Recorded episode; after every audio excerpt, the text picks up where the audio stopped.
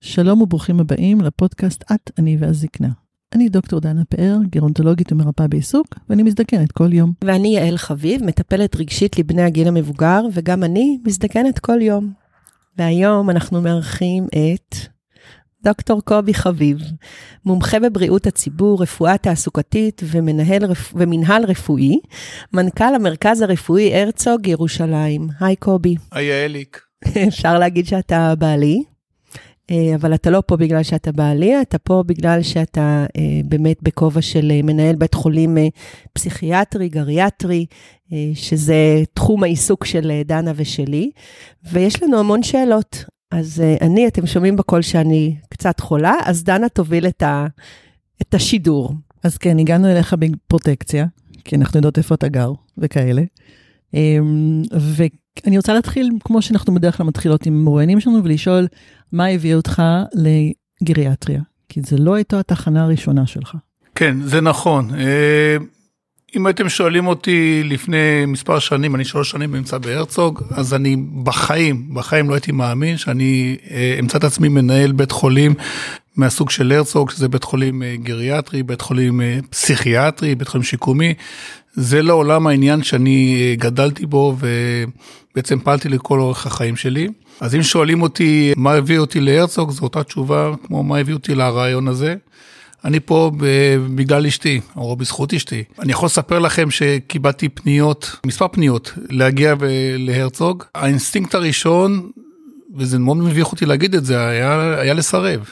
בגלל שכל הקונוטציה של זקנה וגריאטריה וכולי, שזה בכלל לא, לא דיבר אליי. איפה עבדת לפני זה? בעצם כל הקריירה שלי ברובה הייתה אה, בצבא, ביחידות אה, שדה, יחידות קרביות, יחידות מובחרות, בחוד החנית, כל המילים היפות. התפקיד האחרון שעשיתי אגב היה לגמרי שונה, גם כן משהו מאוד מובחר, הייתי נספח צה"ל אה, במוסקבה, זה תפקיד שמעולם רופא לפניי לא עשה. אה, זה גם סוג של תקרת זכוכית ועוד פעם אה, הובלה וכולי. כשחזרתי והשתחררתי מהצבא הייתי אה, מספר שנים סגן מנהל בית החולים קפלן, המרכז הרפואי קפלן ברחובות, ועדיין מעולם לא חשבתי בכלל על עולם הזקנה או עולם, או העולם הפסיכיאטריה, גם כן, גם את זה צריך להגיד. ורק אחרי שהייתי והסתובבתי שם בהרצוג, וראיתי את הצורך, באמת הצורך במקום, מקום טוב, מקום מצוין, אבל צריך הובלה, צריך משהו שיקדם את כל העולם הזה, לא רק את בית החולים.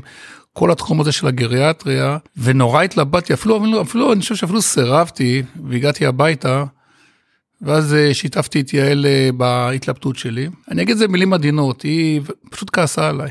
היא פשוט אמרה לי, איזה מין, איזה מין רופא אתה? איזה, איזה, או איזה מין בן אדם אתה, אם, אם אתה לא תלך, אז מי, מי ילך? וזהו, זה, זה, ככה זה התחיל. היום אני לגמרי במקום שונה לגמרי, אני היום ממש מאוהב במה שאני עושה.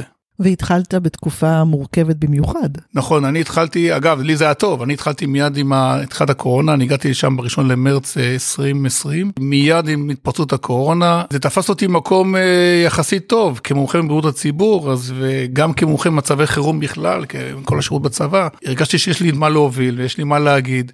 בבית חולים שכרגע נמצא בעיצומו של אה, אירוע אה, גלובלי, בטח, לא, לא רק מקומי. במצב כזה היה לי איך, איך לבטא את הכישורים שלי כמנהיג, כמנהל. אה, יחד עם העבודה במקביל שעשיתי במשרד הבריאות, נכנסתי למשל"ט של משרד הבריאות והובלתי שם, לפחות בהתחלה, את כל נושא של הזקנה ואת הטיפול, כי, כי אם הולכים אחורה בזמן ובזיכרון שלנו, באותה תקופה היה כל המשברים הראשונים של מזניחים את ההורים, מה שקורה בדיור המוגן, בבתי אבות, והיו מילים כמו הפקרות וכולי, והזנחה, פנה לחבר, פרופסור איתמר גרוטו, וביקש ממני לבוא ולעזור. אה, קיבלתי ימי מילואים, ככה זה התחיל. אז עשיתי את זה גם וגם, בהחלט תקופה מאוד מאתגרת וגם עם הרבה מאוד עשייה טובה. ספר לנו איזה סיפור, משהו שהיה בתקופה הזאת בבית החולים בהיבט הגריאטרי. סיפור מעניין אה, ש- שאני מאוד גאה בו, זה כל הנושא של אה, חיילי המילואים. אחד הדברים שצה"ל עשה במסגרת, בתחילת המגפה, הוא חיפש דרכים לעזור, לסייע. ומה שעשו בהתחלה זה למעשה נתנו לכל אה, מוסד רפואי ומוסד גריאטרי, הקצו מספר חיילי מילואים שעמדו בכניסה ויסייעו למוסד בכל נושא של הסינון המבקרים והאורחים. ועובדים בשאלות אה, כמו האם היית, אני מזכיר לכולם את ההיסטוריה הרחוקה מלפני שנתיים, האם אה, היית ב-14 ימים האחרונים בחו"ל, האם היה לך חום ב-14 ימים האחרונים, האם אה, נחשפת לאדם שהיה בקורונה וכולי וכולי.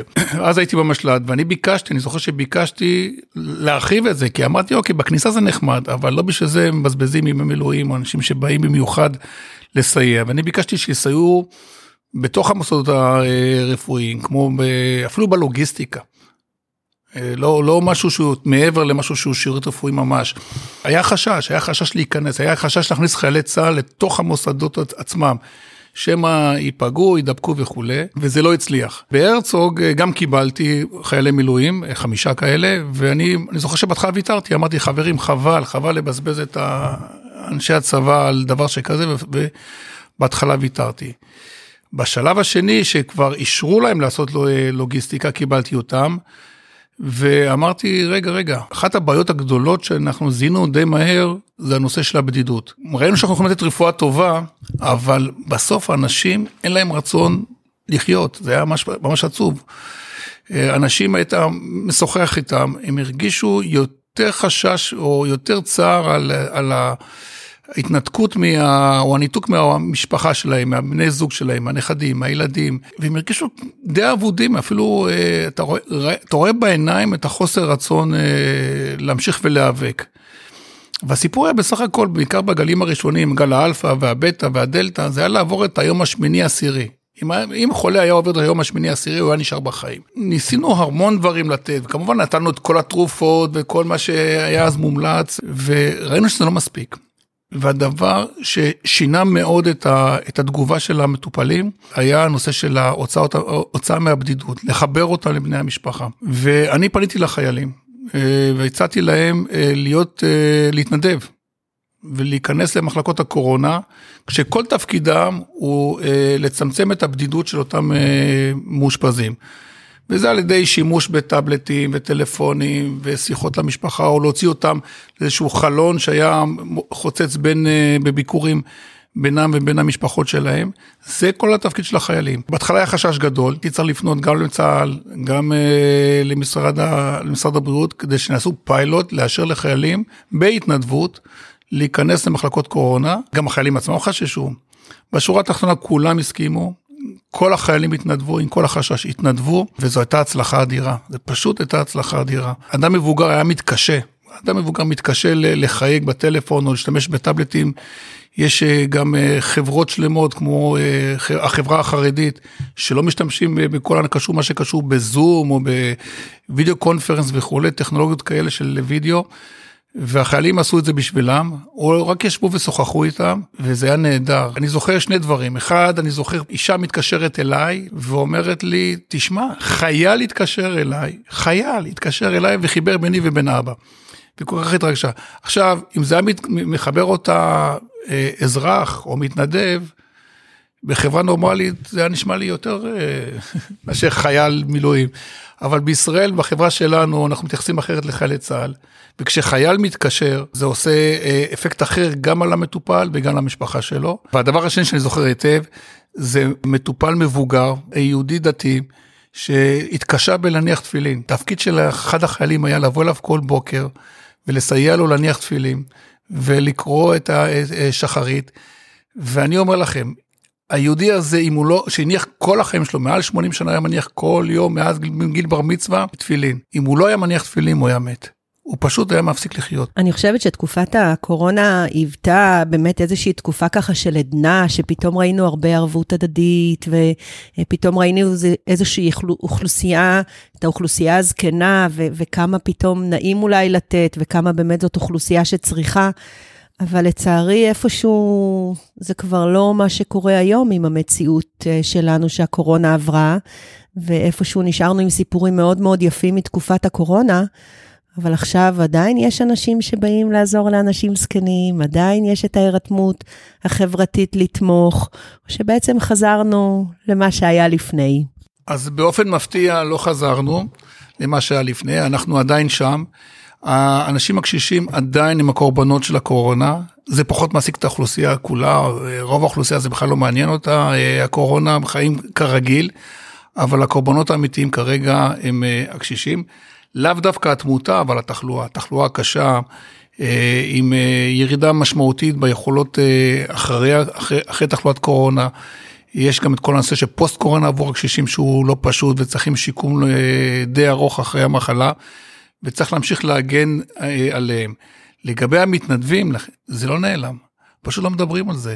אבל יש באוכלוסייה בישראל חברה, שכבה די גדולה של אנשים יקרים שבאים ומתנדבים באופן קבוע. כל פעם שאני אומר להם תודה, אני מסתכל עליהם, אומרים לי, מה תודה? אנחנו כל כך מאושרים לתת, והם לא נעלמים. הם לדעתי הם אפילו מתגברים. זאת אומרת, גם בתקופות שלכאורה פחות מדברים, הם ממשיכים להפעיל את כל המערך הזה של ההתנדבות, ואפילו גדלים. זה ממש ממש אה, מחמם את הלב לשמוע את זה. אז אמרת שאתה אה, היססת תחילה ובאמת נרתעת מנקודת מבט מבחוץ על זקנה וזקנים וכל מה שקשור בכך, והיום אתה כבר אה, עברת צד, כמו שאומרים, ואתה מבין את היופי וזה. אתה יכול לומר מה אתה רואה היום, מה למדת בשנתיים, שלוש האלה? שני דברים. אחד, קודם, הדבר הראשון זה הצוות. אני חושב שמה ש... אחרי אשתי, מה שהשאיר אותי מלא התלהבות בבית החולים ואני ממש מגויר שם, זה הצוות. זה לא סוד שהמטופלים שלנו הם לא מטופלים הכי אטרקטיביים. הרבה יותר קל לטפל בילד או בחולה אונקולוגי או בחולה קרדיאלי, בטיפול נמרץ, מאשר באדם מבוגר. מעל גיל 80, מעל גיל 90, ולנסות לסייע לו. אבל כשאני רואה נערה צעירה או אישה אה, נשואה, יושבת ליד אה, אדם אה, קשיש מבוגר מטופל, ופיזיותרפיסט למשל, ומעבר לחלק המקצועי שלה, היא גם יושבת ומלטפת לו את השיער, בחמלה, ברוך, מדברת אליו ממש כמעט באהבה. אני כולי מצטמרר כשאני רואה דברים כאלה. והאנשים האלה שבאים מתוך שליחות, אני לא רואה מילה אחרת חוץ משליחות ומטפלים באוכלוסייה הזאת שכל כך זקוקה, זקוקה ל... לרוך ולאהבה ולחמלה ולמגע ושתסתכל להם בעיניים ולא להביט מעבר אליהם, זה גרם לי להתאהב בבית החולים ובמקצוע הזה. הדבר השני שמשאיר אותי במקום וממלא אותי מרץ, זה שאני רואה שיש באמת אפליה שלא הכרתי אותה. בעולם הרפואה, לפחות בישראל, כלפי הקשישים. עכשיו יש לנו רפואה נהדרת בישראל. אנחנו אוהבים להתלהם ולהגיד הכל לא טוב, אבל לא, יש לנו רפואה נהדרת בישראל, ממש רפואה מהמובילות בעולם. רוב העולם היה רוצה להיות ישראלי כשהוא זקוק לטיפול רפואי. זה כמעט אקסיומה. אני זוכר את זה כנספח צה"ל ברוסיה, איך הרוסים היו מנסים להשיג פרוטקציות דרכי כדי לקפל טיפול, ניתוח או שירות רפואי בישראל, והיינו נקראים בעיני הרוסים, ישראל היא בירת הרפואה של העולם. וזה נכון, אבל לא בכל דבר. ויש לנו כמה לקונות די גדולות, שאחת מהן זה אה, העולם של הקשישים, אגב, לקונה אחרת זה הפסיכיאטריה, שגם זה חצר אחורית ברפואה בישראל. ולא הכרתי את זה, אני חייב להודות, לא הכרתי את זה. כל כך הרבה שנים אני רופא, כל כך הרבה שנים אני, אני עובד ועוסק ומטפל בתחומים השונים של הרפואה, ולא הכרתי את האפליה המאוד אה, גסה. שיש כלפי הקשישים בישראל. מה זה אומר אפליה? זאת מילה מאוד מאוד קשה בחברה אה, דמוקרטית, אה, שוויונית, כן, ששואפת לסוציאליזם וערבות הדדית כבר הזכרתי קודם. זאת מילה מאוד קשה, אפליה. זה נכון, אה, אבל אני לא חוזר בי. אתן שתי דוגמאות, אחת ברמה החברתית והשנייה ברמה אה, ממשלתית נקרא לזה, או מדיניות של מי שקובע אה, את הרגולציה. ברמה החברתית אנחנו זוכרים איך כל המדינה סערה, ממש סערה, שרצו לסגור יחידה קטנה, המטו-אונקולוגיה ילדים בירושלים. המדינה סערה, בצדק אגב, לא, בצדק, זה לא היה איזה, איזה ספין של תקשורת. לסגור יחידה המטו-אונקולוגית לילדים חולי סרטן, זה בלתי נסבל, והמדינה סערה ולא, ולא הייתה מוכנה לקבל את זה, ולכן באמת כל המדינה התגייסה כדי למצוא פתרון. רוצים עוד אירוע שמיני סערה, אה, בבית החולים וולפסון אה, היה אה, מאבק בין מנהל המחלקה האונקולוגית והאחיות וכולי, והמדינה עמדה על הרגליים, אמרה תמצאו פתרון, כי חייבים למצוא פתרון. זה ברמה החברתית בישראל. בו בזמן, בישראל, במשך שנים רבות, השנים האחרונות, נסגרות כל הזמן מחלקות סיעוד מורכב לקשישים. נסגרות, לא מאיימים, נסגרות. במקום שיפתחו מחלקות נוספות לסיעוד מורכב, מחלקות רק נסגרות. למה? כי בתי החולים לא יכולים לעמוד בהחזקה הכלכלית של אותן מחלקות, וכתוצאה מזה הן נאלצות לסגור. קחו את בית החולים שלי, הרצוג, הרבה לפני שהגעתי היו בו חמש מחלקות סיעוד מורכב, לפני שהגעתי נשארה רק מחלקה אחת קטנטונת. זה הכל, ארבע מחלקות נסגרו. קחו את בית חולים בריאות בתל אביב, אותו דבר בדיוק. כולם מצמצמים, כולם סוגרים מחלקות, כולם מצמצמים מיטות, כי לא יכולים לשאת בהוצאה הכלכלית. ומה קרה בחברה? מישהו שמע על זה? מישהו מדבר על זה? אף אחד לא מדבר על זה בחברה. זה לא כמו שסוגרים המטו-אונקולוגיה ילדים במחלקה קטנה של 10-15 אה, מיטות. אני מדבר על מאות רבות של מיטות שנעלמו. זו דוגמה של אה, חברה. וברמה של אה, רגולציה, אני לא מכיר אף חולה, למעט קשישים, אף חולה, שזקוק לאשפוז, ואומרים לו, אתה צודק, אתה צריך אשפוז, יש לך גם טופס 17 וזה, רק מה, תמצא בית חולים שמוכן לאשפז אותך. אני לא מכיר מקרה אחר למעט קשיש, שנאלץ לחפש ולהתחנן למצוא מיטה, שבסופו של דבר, לא, המדינה לא פותרת את הבעיה. אין אף חולה קרדיאלי, אין אף חולה אונקולוגי, אין אף ילד שזקוק לאשפוז ולא מקבל אשפוז בישראל. רק הקשישים נאלצים היום, בזה הרגע, למצוא, למצוא מיטות. לדוגמה, מרחב ירושלים, אתמול עשיתי דיון בנושא החולים הממתינים לשיקום אצלי בבית החולים. יש כרגע סדר גודל, אני לא מגזים, 200 אנשים שממתינים לשיקום. 200. במרחב ירושלים. ורובם לא יקבל שיקום בבית חולים. רובם נמצא להם פתרון שכאילו, זה מכבסת מילים, שיקום בית. שהוא הרבה הרבה הרבה פחות שיקומי, שמצליח לשקם אותם מאשר באשפוז. באשפוז. וימצאו רובם את עצמם בסופו של דבר כתוצאה מזה כי יהפכו לסיעודים. וזה מקומם אותי, זה ממש מרתיח אותי. וזה דוגמה למשל לרגולציה. מאיפה זה בא? כי בתי החולים מפסידים כסף, אין להם שום אינטרס לפתוח מחלקות, אה, הם לא יכולים לעמוד בזה. ראינו לא בתי חולים גריאטריים, ראינו בתי חולים כלליים כמו הדסה, שערי צדק במרחב ירושלים, גם הם עמותות ללא כוונת רווח, פשטו רגל כמעט, כמעט נסגרו, ואם ברגע האחרון לא המדינה הייתה, לא, לא הייתה עוזרת להם, הם היו מוצאים עצמם כמו שלצורך העניין בתי חולים אחרים בירושלים נסגרו, כמו משגב לדח, כמו בתי חולים אחרים. מה אתה חושב שצריך להיות? זו שאלה כבדה מאוד, שאלה כבדה מאוד. אני חושב שקודם כל צריך גורם אחד שיטפל בקשישים. היום הטיפול בקשיש הוא אה, מפורק ומפוזר לכל כך הרבה גופים. שכל אחד אחראי על קטע מסוים, אומרים לי, בסדר, אבל בסוף יש סינכרון, התשובה היא לא, אין סינכרון בין הגופים השונים, ממש אין סינכרון, יותר מזה, יש אפילו כשל שוק, יש אפילו חוסר מוטיבציה לטפל, כי אם אתה לא מטפל, אתה גם חוסך כסף, עכשיו אני מתנתק רגע מהקטע הרגשי, הרפואי, אבל אם מבחינה כלכלית אתה לא מטפל, בסופו של דבר אתה חוסך עלויות, ואתה מעביר את הבעיה לגורם, לגוף הבא. בתור, והוא אותו דבר מתנהג כמוך, הוא אותו דבר מתנהג כמוך. עכשיו זה אירוע שאני נחשפתי אליו רק בשנתיים האחרונות, הבנתי אותו.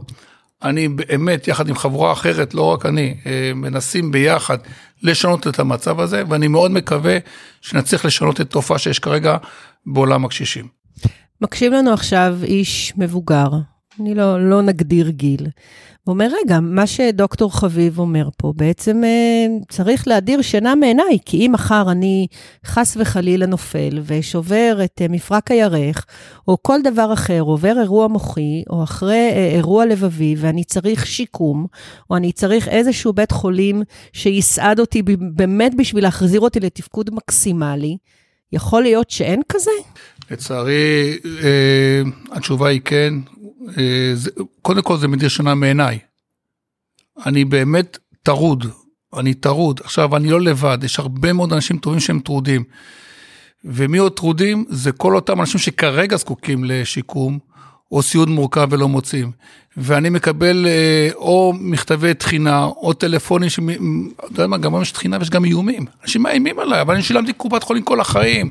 או אבא שלי זכה בפרס ישראל. איך יכול להיות שהמדינה לא מוצאת לו מיטה? התשובה היא כן, זה באמת מדיר שינה. וראית בשנתיים האחרונות, היו לך נסיעות לחוץ לארץ, ראית מה קורה שם. מה ראית בחו"ל שהיית רוצה שיהיה אצלנו בארץ? אני חייב להודות שהייתי בחו"ל, למשל בדנמרק ובארצות הברית ובקנדה ועוד מקומות אחרים, לא ראיתי משהו יותר טוב.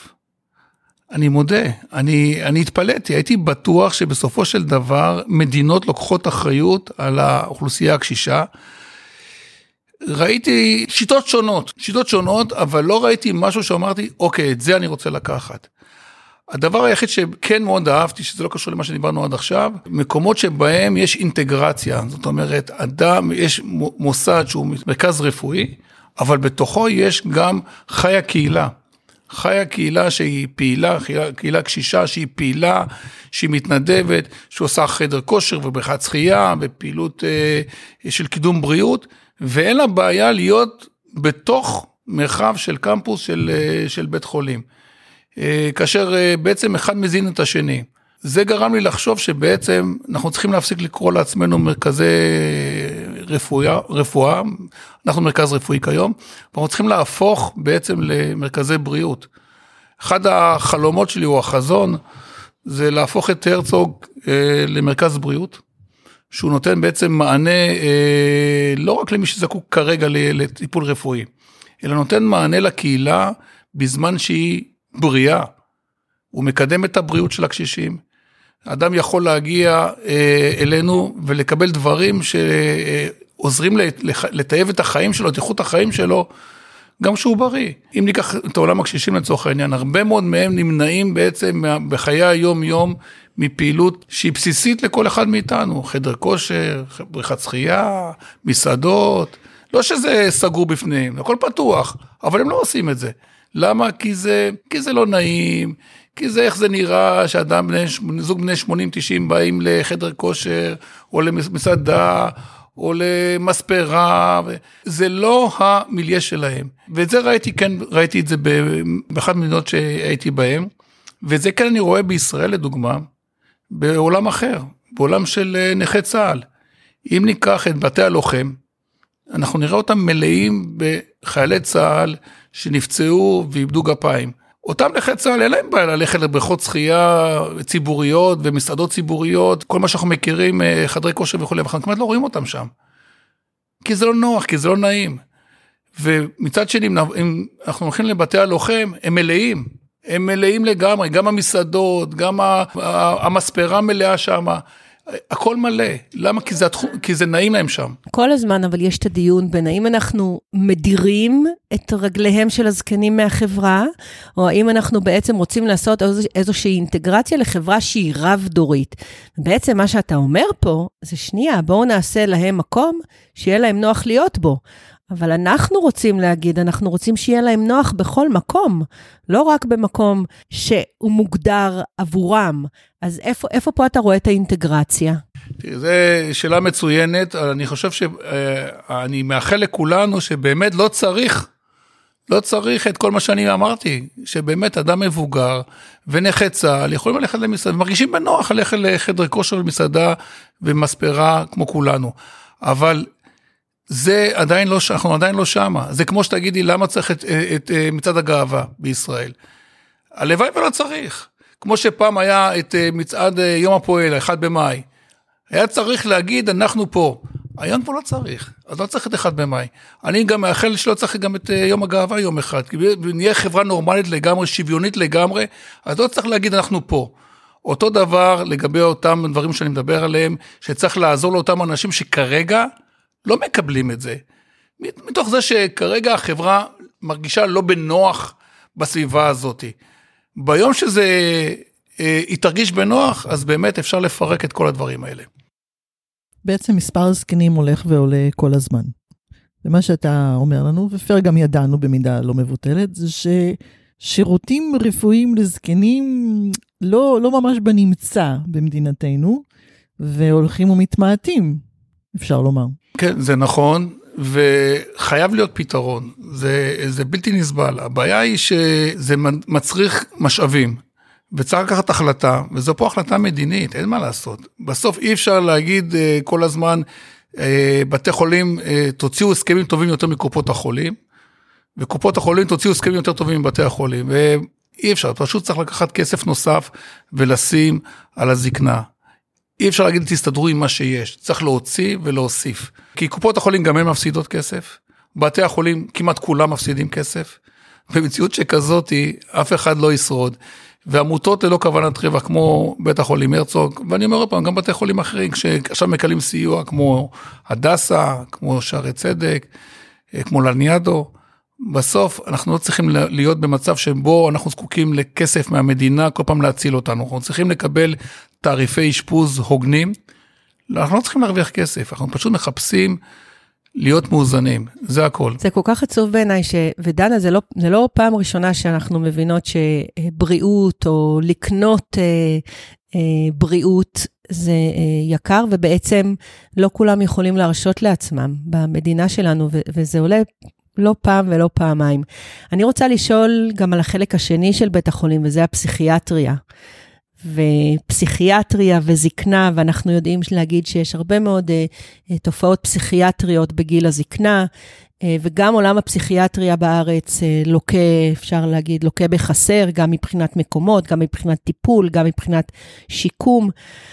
איפה שם שני, ה, שני החדרים האפורים האלה של גם גריאטריה וגם פסיכיאטריה באים לידי ביטוי בקושי היומיומי של, של הטיפול באדם הפסיכיאטרי המזדקן? תחום הפסיכוגריאטריה זה תחום שבהחלט הוא אה, גדל ומתעצם בהתאם לזה שהאוכלוסייה מזדקנת. וזה גם תחום שנמצא בחסר, ורוב האוכלוסייה לא זוכה בעצם לפסיכוגריאטריה. אנחנו כבית חולים שהוא בעצם היבריד של שני בתי חולים שונים, אחד זה פסיכיאטרי, השני הוא גריאטרי, אה, מנסים כן להיות מוקד, איזשהו סוג של אה, מוקד ידע בתחום הזה. אבל uh, מוקד ידע זה לא מספיק, בעצם צריך לפזר את השירות הזה בכל הארץ. Uh, ללא ספק זה עוד נושא בתחום הפסיכיאטריה דרך אגב, שצריך לחזק אותו ולהרחיב אותו. חסרים היום המון פסיכיאטרים, שנכיר את המציאות, המון פסיכיאטרים, זה מקצוע גם הוא לא סקסי או לא אה, מתועדף בין המתמחים הצעירים. גם פה המדינה צריכה אה, לדעת להשקיע להגיד לרופאים הצעירים, חבר'ה, כדאי לכם, רצוי. אגב, זה מקצוע מדהים, גם גריאטר זה מקצוע מדהים, שני מקצועות נהדרים, אבל כל עוד היום בחברה הישראלית הנהירה היא לדברים שבסופו של דבר מביאים כסף טוב, כמו פלסטיקה, שזה מקום ראשון, עיניים, אף אוזן גרון, מקצועות מאוד רווחיים, אנשים טובים או אנשים מצוינים לא כל כך מעוניינים לבוא, או בכלל לא מעוניינים לבוא לתחומים האלה. ופה המדינה צריכה לתעדף, זאת אומרת, מה זה לתעדף? להגיד רבותיי, ועשינו את זה בעבר, המדינה עשתה את זה בעבר. מי שמגיע למקצוע הזה, מקבל בונוסים, מקבל בונוסים כלכליים, או בונוסים גם אה, של הכשרות בחו"ל, פלושיפ, יש כל כך הרבה רעיונות טובים, ואנחנו צריכים להשקיע בזה. אז איפה אתה רואה את עצמך בעוד שנתיים? נמשיך בהרצוג. שנתיים זה קל, כי אני סיפרתי לכם על החלום, אני באמת, אה, יש כוונה אמיתית אה, לשנות דברים, לכן אני בהרצוג בעוד שנתיים הקרובות, זה, זה, לא, זה לא הבעיה. אני גם רוצה לפתח לא רק את הנושא הזה של אה, קידום בריאות, אלא נושא גם של רפואה מונעת. אני מאוד מקווה שבעוד שנה מהיום אנחנו נפתח את התחנה הראשונה, או את המרכז הראשון לרפואה מונעת בישראל, יש לו כבר שם, טיפת זהב.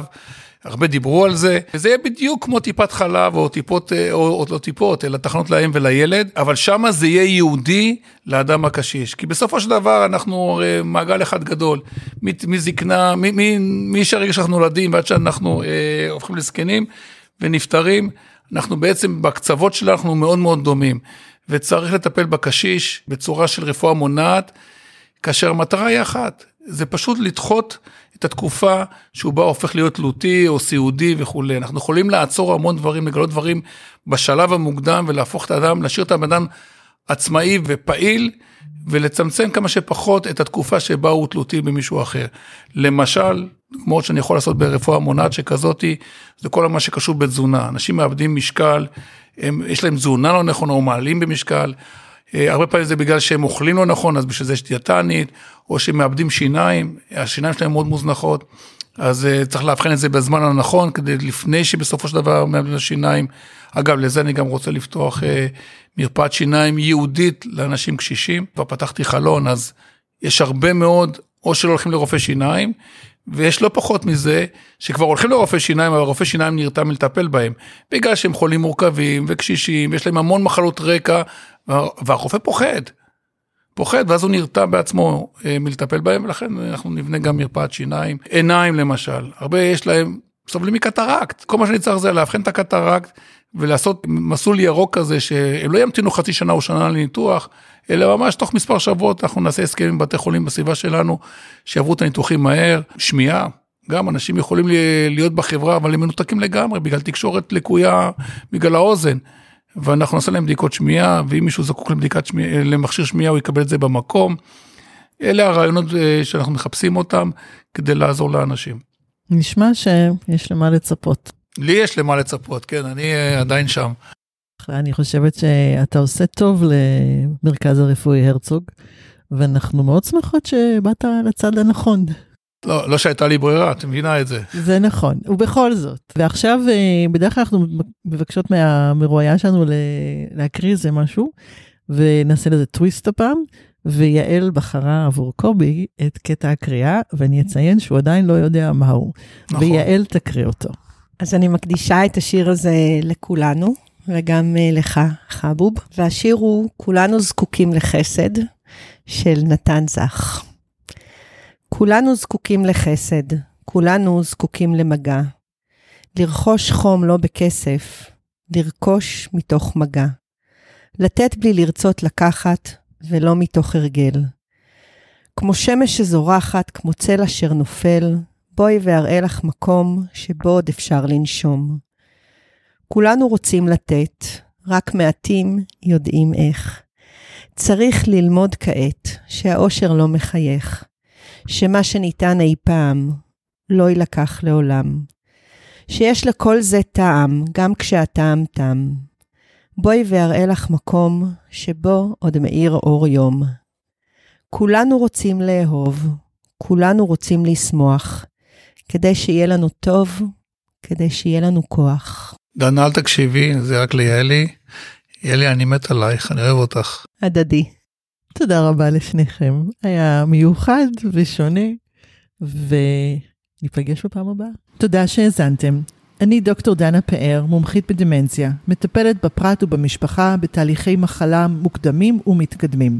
בעלת קליניקה פרטית לליווי וייעוץ בתחום הדמנציה. מפתחת גישת טיפול מותאמת ואישית למתמודד ובני משפחתו.